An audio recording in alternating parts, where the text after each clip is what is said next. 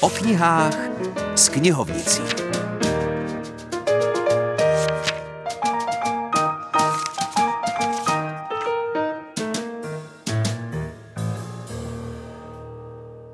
Hezké nedělní odpoledne, je tu Filip Černý dnes s knihovnicí Helenou Chrastinovou.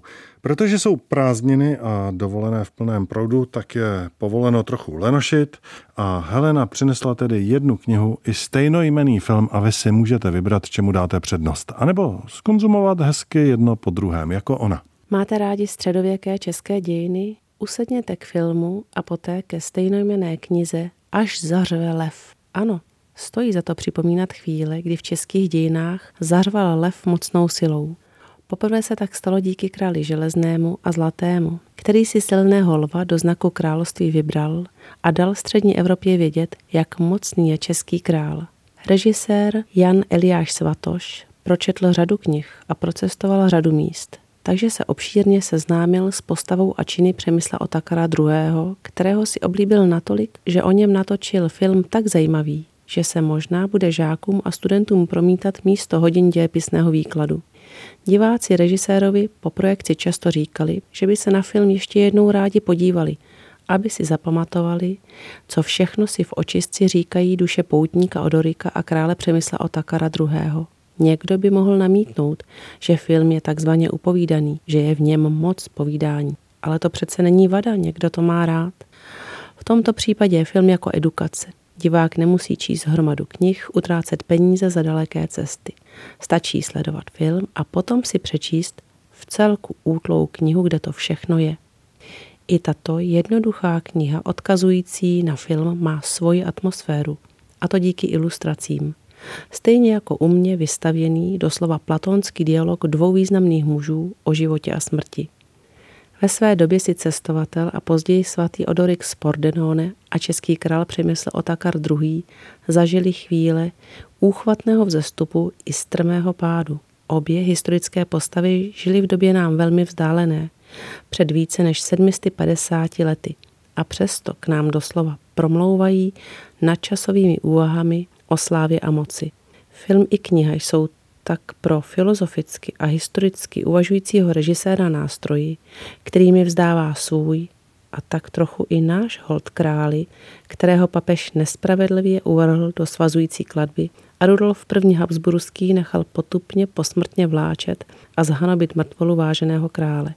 Konečně tedy veřejně a po mnoha letech se tak poukazuje na smutný fakt, jak se Habsburkové za těchto velmi odsouzeníhodných skutečností dostali poprvé k nadvládě nad českými zeměmi. Kniha Až zařve lev má jedenáct kapitol, včetně epilogu, devadesát šest stran a vydal ji Jan Eliáš Svatoš v Praze v roce dva tisíce dvacet tři. Možná bychom spolu měli promluvit. Tobě ukradli knihu, mně království v srdci Evropy. To říká král Přemysl Otakar ve filmu potažmo knize Až zařve lev.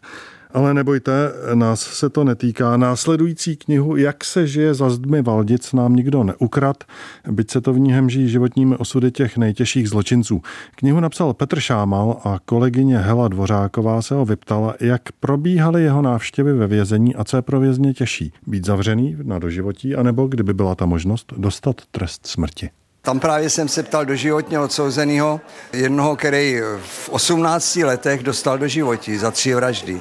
Teďka mu je asi třicet šest, to znamená, že já nevím, sedí osmnáct let a on může žádat po třiceti letech o podmíneční propuštění. A já říkám, prosím vás, co je lepší, doživotí nebo trest smrti? A on říkal, pane spisovateli, kdybych nedoufal, že mě pustěj, tak rozhodně trest smrti, protože výhled, že tady budu do konce života v té jedné malé cele, je strašný. Oni jsou po jednom nebo po dvou maximálně a mají malinkou celu a jednou za den jdou na hodinu ven, ale zase za to, co provedli, je to těžký, no. Jak moc lehce nebo možná i těžko se vám s nimi komunikovalo? Ne, tak jako já jsem se tam setkal s tím heparinovým vrahem, nebudu jmenovat, že, ale asi víte, pak s dalším, který zavraždil tři svoje příbuzný a takový. Co tak prožívá a... člověk, když sedí proti člověku, který zabil někoho?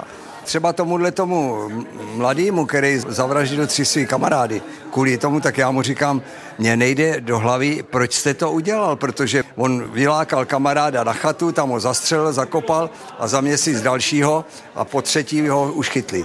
A on říkal, byl jste někdy na drogách? Já říkám, no nebyl. A on říkal, tak já jsem si píchal heroin. A to vás tak někdy žene, že prostě uděláte cokoliv pro to, jen abyste měl další dávku, tak i ty pitomý hodinky a pár tisícovek je pro mě prostě jako důvod k zabití. To je šílený. Tak teď nevím, jestli literatura faktu, jak se žije za zdmi Valdic od Petra Šámala, je tím pravým prázdninovým čtením. I když pro někoho asi ano. Za týden ovšem přece jen slibuji mírumilovnější knižní výběr. Mějte se krásně a užívejte si léta.